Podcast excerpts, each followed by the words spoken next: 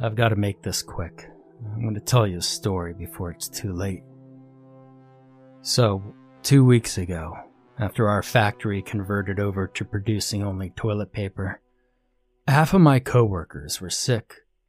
In light of the COVID 19 pandemic, the factory shut down and all employees were ordered to be tested.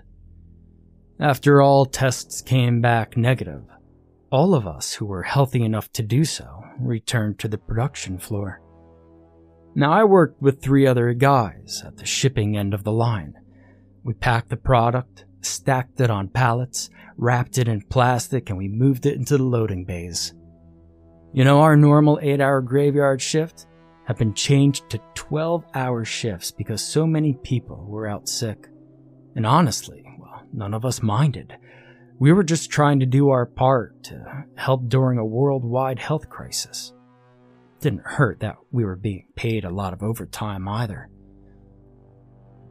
More and more employees got sick though.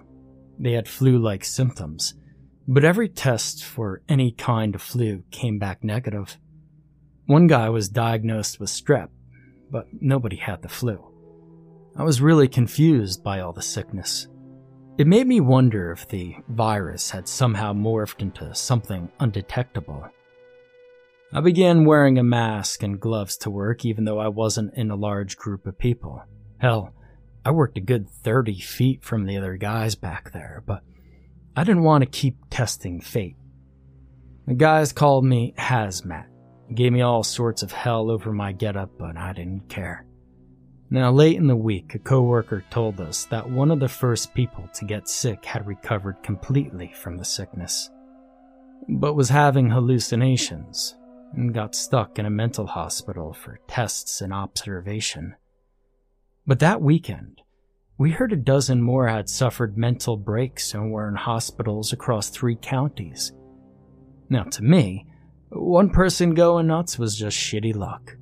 Maybe his fever was too high for too long and did some damage or something. But 13 in just a few days? No, that was more than bad luck. Now, I'd be lying if I said I didn't consider quitting my job then, because I did think about it. I was working six days a week, 12 hours a night. Now, I wasn't married, but I was doing all I could to help out my mother who had been laid off due to the outbreak. She had hardly any savings, as she had helped me after a really bad car wreck left me bedridden and unable to work for a few months last year. If I quit my job, we would both be up the old proverbial creek without a paddle inside two weeks. I spent my Sunday off dwelling on what might have caused the sickness at my workplace I knew a lot of the people there. Not like they were friends or anything, though. Uh, they were just faces with names, who I passed on a daily basis as we clocked in or out. Day shift suffered a lot less than night shift. And That had me baffled too. I mean, we all did the same jobs, just at different times of the day. We all handled the same materials, stood at the same machines sat in the same break rooms. That's when it hit me. We didn't all handle the same materials. Not exactly. Uh, the base material we use in the production of any of our paper products come from one company. Or rather, it did until we revamped the factory and ramped up our production to almost double what we thought we could do before. That's when we started taking really cheap shipments of cellulose, better known as pulp, from a company I'd never heard of. Our storage inside the plant was full of the regular cellulose. The new would be brought in by semi trucks, who dropped the entire trailer in our lot, hooked up the empty one, and left. It was not common practice for sure, so my shift was using different cellulose. I hadn't thought about it before, but really, how different could it be? The results had been the same. The quality of the finished product had remained the same. Making a mental note of where the sick people worked in the factory, I realized the largest portion of them had worked in or near the intake side. And that's the exact opposite side from where I worked. The unlucky 13 who had been hospitalized all worked directly with shipments of the new cellulose, so it had to be connected. When I brought up my theory to my boss, he laughed me out of his office. I thought it meant to be derisive, but the way he kept fidgeting and his eyes kept darting around. It was more of a nervous laugh. He told me to keep my stupid theories to myself. That he didn't need a factory full of panicked employees rioting over the new materials. The new cellulose was necessary, but I was not. He also informed me as he closed the door in my face. On first break, we were told three more men at the intake side had fallen sick just like the others, and were sent home. On our lunch break, the supervisor came in to let us all know we would be shifted around on the floor the following day, so the place could function with a bare bones crew. We would earn $3 more on the hour if we could keep production up to 85% of what it had been, and $4 if we could keep it above 95% while the others whooped and pumped their fists in the air like they'd won the lottery. I sat in the corner with my gloves and mask, watching the supervisor's every move. He nodded at the reaction. He seemed satisfied and he left. I'd seen no nervous tic or anything like I had with the boss to indicate he knew anything more than we did about the situation. Now, to say the least, I wasn't happy with my new assignment at the other end of the production line.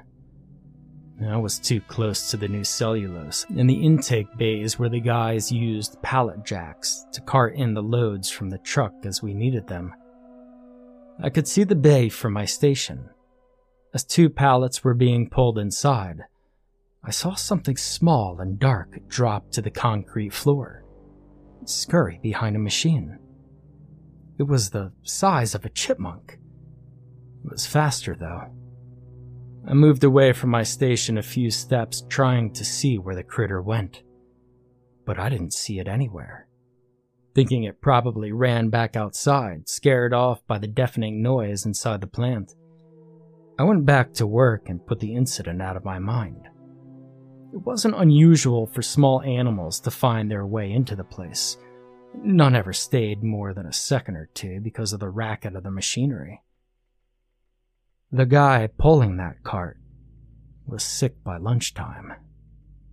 And just before our next break, I saw two more of those weird animals scuttle off into the shadows of machinery. They had both jumped from one pallet. I flagged down the man pulling the cart and told him what I had seen. Then I told him the guy who left sick had also carried one of the critters in on his pallet earlier. He had listened, seemingly interested, till then. His brow furrowed, and he called me a psycho conspiracy theorist out to cause panic in the factory. And if I didn't stop sprouting nonsense, he would gladly make it so I would have to eat through a straw for a few weeks. Everybody was stressed. Yeah, I got that. Hell, you know, I was stressed too. But I didn't go around pissed off all the time like that guy and my boss and some of the others. He unloaded the pulp and returned the pallet jack. I watched him more than my station, determined to figure out what those things were and how they were making the workers sick. As he returned the jack, I stepped away and watched him closely. He sat on one of the empty truck bays and lit a cigarette. I didn't care that he was breaking the company rule about not smoking, but the tiny dark creature easing toward him interested me a lot. No chipmunk would sneak up on someone. I moved closer, standing behind a wide column and peering out at the scene. The animal was black and had gray stripes like a tiger. It had no tail and its ears laid close to its head. I was intrigued. And hey, the guy had been a real asshole to me, so I wasn't really concerned about his fate. I mean, the thing was tiny, how much harm could it inflict? And yet, there was a part of me hoping the thing would at least scare the hell out of the guy. It would serve him right for being such a jerk and not listening. Now, this creature took its time, looking carefully around before each step. I glanced back at my station. Everything was good for a few minutes. Then I looked back. The creature had been joined by a second one. When they were about ten feet from the guy's back, they looked at each other and stood on their back feet, facing each other. They seemed to communicate with hand and head gestures. It was horrifying and fascinating all at once. Those things could even walk upright like a man. My jaw dropped. The mean kid in me that wanted to let the guy get whatever was coming to him relented, and the adult me took over. I darted toward them, waving my hands in the air and screaming for the man to turn around before it was too late. But he couldn't hear me over the noisy machines and he still had his earplugs in to boot. The animal saw me, dropped to all fours, and ran the last few feet to the man's back. One darted to the side close to his arm and leapt from the building. His head jerked as he saw the movement. Then he started to stand up, placing one bare hand on the floor beside him. The other creature ran across this hand so fast it was only a blur. It then followed the first one's route, escaping into the darkness beyond the streetlight. Now I reached the man as he finished standing and turned to glare at me. I looked to his hand. He looked down and then held it up, staring in disgust at the long, thin rope of snotty looking stuff hanging from it.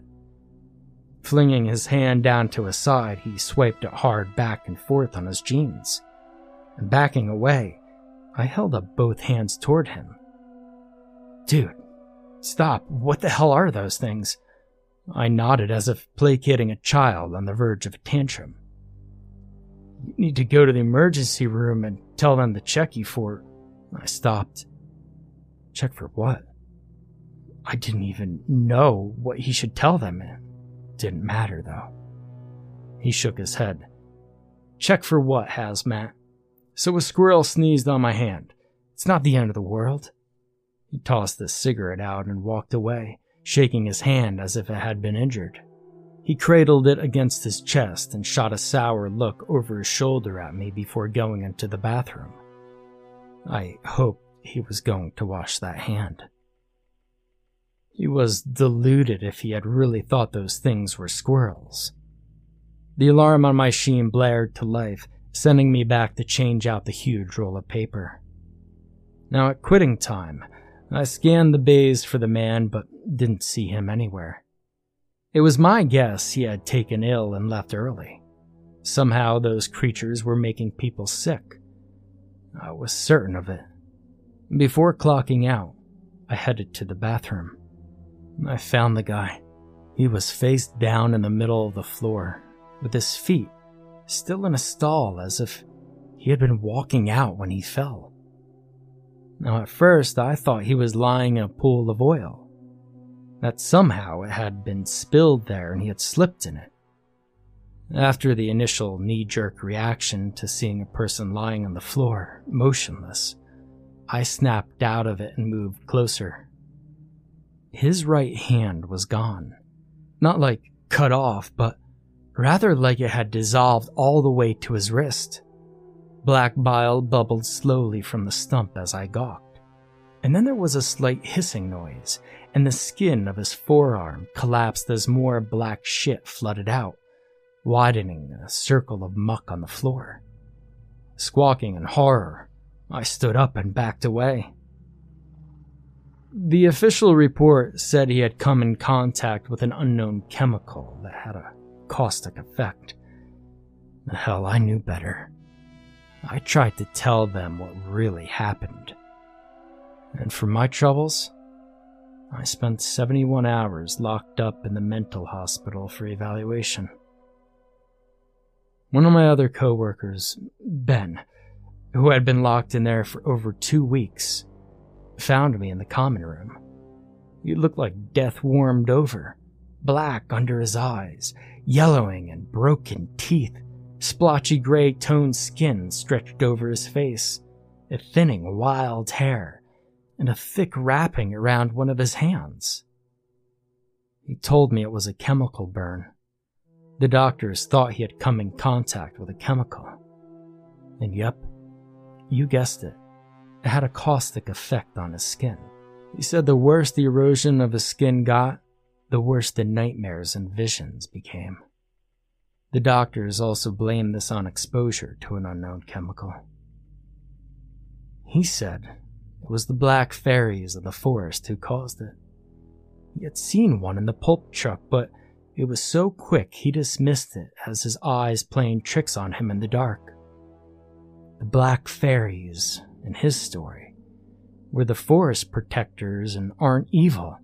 They only do what they must to protect their home. Their saliva is fatal, and one bite could kill a man within an hour. A scratch can be fatal, but usually only sickens the victim. If they expel breath in a man's face, he'll go insane. Ben thought the others had been scratched and inhaled the breath of madness. Now, it all seems ridiculous. Maybe he was crazy, but maybe he was right, though. You know, I was open to any explanation by that point but refrained from showing any kind of enthusiasm for fear of being kept there past the 71 hours I was already in for. I started to walk away, but Ben grabbed my arm at my elbow, stopping me. Don't go back to work. They're in the pulp trucks. I'm not crazy. Pulling my arm away, I nodded and left. I scrubbed my arm with soap for a solid five minutes, leaving a wide, angry red band on it. I got out with a new mission to find out all I could about black fairies of the forest. I'd never heard of them, and as I said, I was open to any explanation at that point. It's been a few days, and I've had little luck searching out answers online, at least for here in the US. Now, I don't think I have much time left to make sense of this all. The skin has begun to peel off my arm where Ben grabbed me. I kept telling myself it's only because I've used bleach to wash it off every day, but I can't be sure. I keep hearing scuttling noises and chitterings of an unknown language, and I'm sure I just saw a tree take a step to the right in my yard. It grinned at me. I don't know what that means when a tree grins at you, but it did. Personally, I don't think I'm going crazy. But the bird at my window disagrees. He says I'm certified batshit.